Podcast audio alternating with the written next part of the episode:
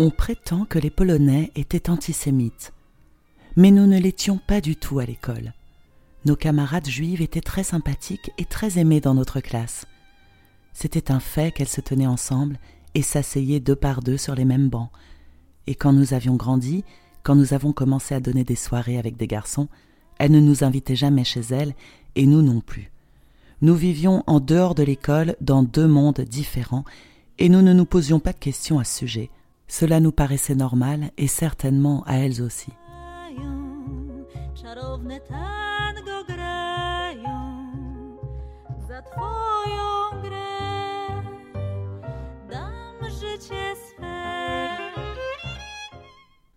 Une fois, quand nous étions encore dans une des petites classes, une de nos camarades juives, Marita Zerezewska, a donné une grande fête d'anniversaire avec des attractions et un goûter où toute la classe était conviée.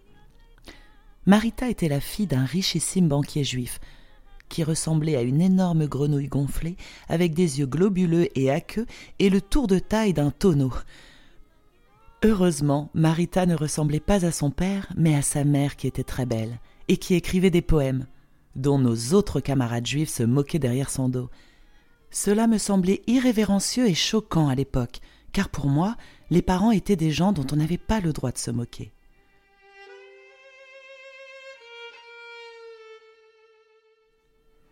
La pauvre Marita fut la seule de nos sept camarades juives à périr dans un camp de concentration avec toute sa famille. Les autres se sont sauvés. Trois des sept sont allés en France juste avant la guerre, envoyés par leurs parents qui prévoyaient le pire. Elles s'appelaient Jazia, Tania et Martha. Une ravissante fille brune, Anya, a échappé au désastre, on ne sait pas comment. Mais il ne faut pas oublier que les Polonais aidaient souvent les Juifs. On n'en parle pas beaucoup, mais c'était un fait. Anya se trouve actuellement en Amérique du Sud, très bien mariée à un nabab du lieu. Louisia, notre meilleure élève, a passé par des moments atroces. Elle était la première de notre classe à se marier, et son mari fut tué devant ses yeux. Elle a passé des années dans un des camps de la mort, et elle a survécu seulement parce qu'on faisait des expériences médicales sur elle. Elle a eu la chance d'être libérée par les Alliés et vit remariée en Angleterre, à Cambridge. Heureusement pour elle, elle a pu même avoir un enfant, qui doit être une jeune femme maintenant.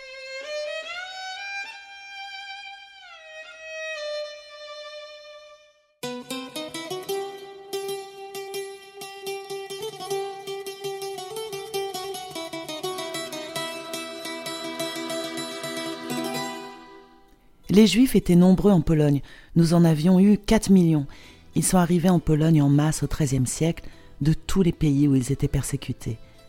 La Pologne les avait accueillis très favorablement en leur garantissant protection et justice. Le roi Casimir le Grand était connu comme protecteur des Juifs. Et si je me rappelle bien, il avait une maîtresse juive, Esther, qui influençait son comportement vis-à-vis -vis de ses co-religionnaires les Juifs devaient s'occuper surtout des intérêts financiers, car en principe, le commerce était réservé aux chrétiens, et ce qui peu à peu devint une raison de discorde, car les Juifs commençaient à faire du commerce leur spécialité.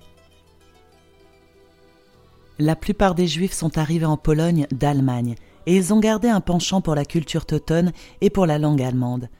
Les Juifs allemands se croyaient d'ailleurs plus évolués que les autres, surtout plus évolués que ceux de Pologne, et encore maintenant certains juifs que je connais préfèrent se prétendre allemands ou autrichiens que de souche polonaise. Il est vrai que la plupart des juifs polonais vivaient misérablement dans une crasse moyenâgeuse, comme ceux que je rencontrais à Dabrowika. Les villes telles que Gordno ou Bialystok étaient connues pour avoir une population juive très nombreuse, mais il y en avait d'autres où les juifs composaient presque la totalité d'habitants de l'endroit, telle la localité située près de Deblin où se trouvait l'école de pilotage, près de Varsovie. Voici ce qu'en dit un des pilotes qui a terminé cette école juste avant la guerre. La route, toute défoncée, traversait au sortir de Deblin une étrange petite localité nommée Irena, dont 90% des habitants étaient juifs.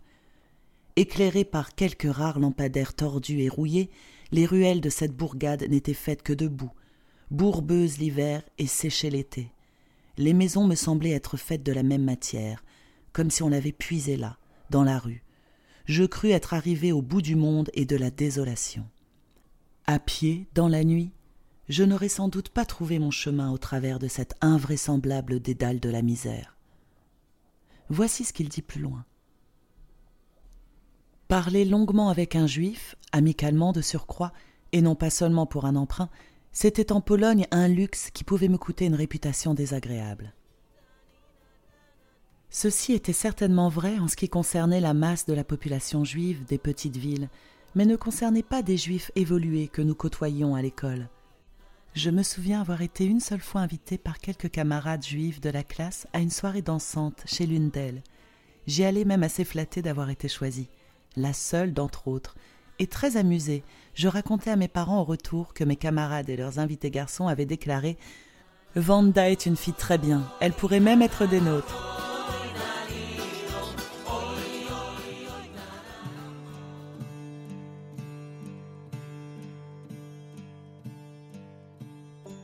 Plus tard dans ma vie, il m'arrivait de rencontrer certains juifs internationaux qui avaient bien réussi en Amérique ou ailleurs, et qui étaient heureux de me dire que leurs parents venaient de Bialystok ou de Grodno.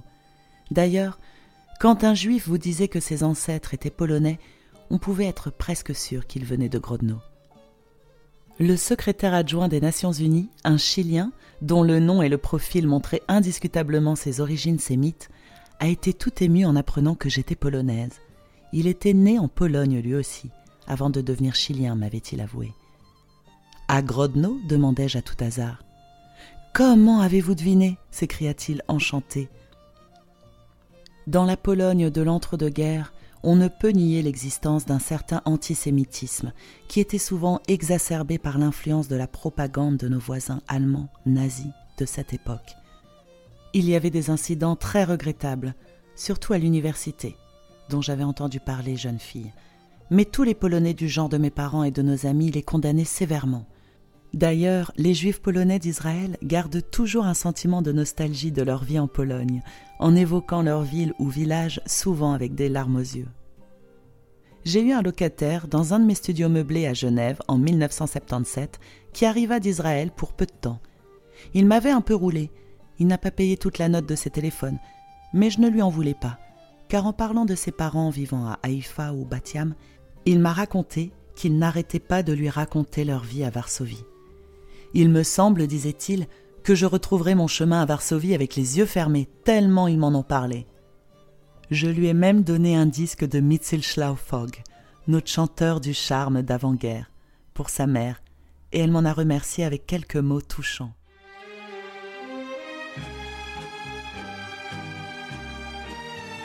On disait qu'il y avait en Pologne autant de millions de gentils juifs que de Polonais, car chaque Polonais disait en connaître un type vraiment bien en qui on peut avoir toute confiance.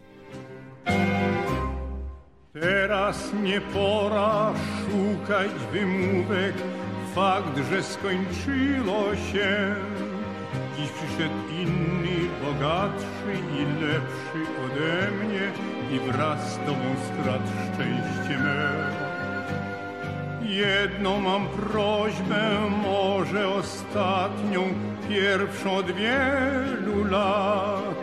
Daj mi tę jedną niedzielę, ostatnią niedzielę, a potem niech wali się świat. To ostatnia niedziela. Dzisiaj się rozstaniemy dzisiaj się rozejdziemy.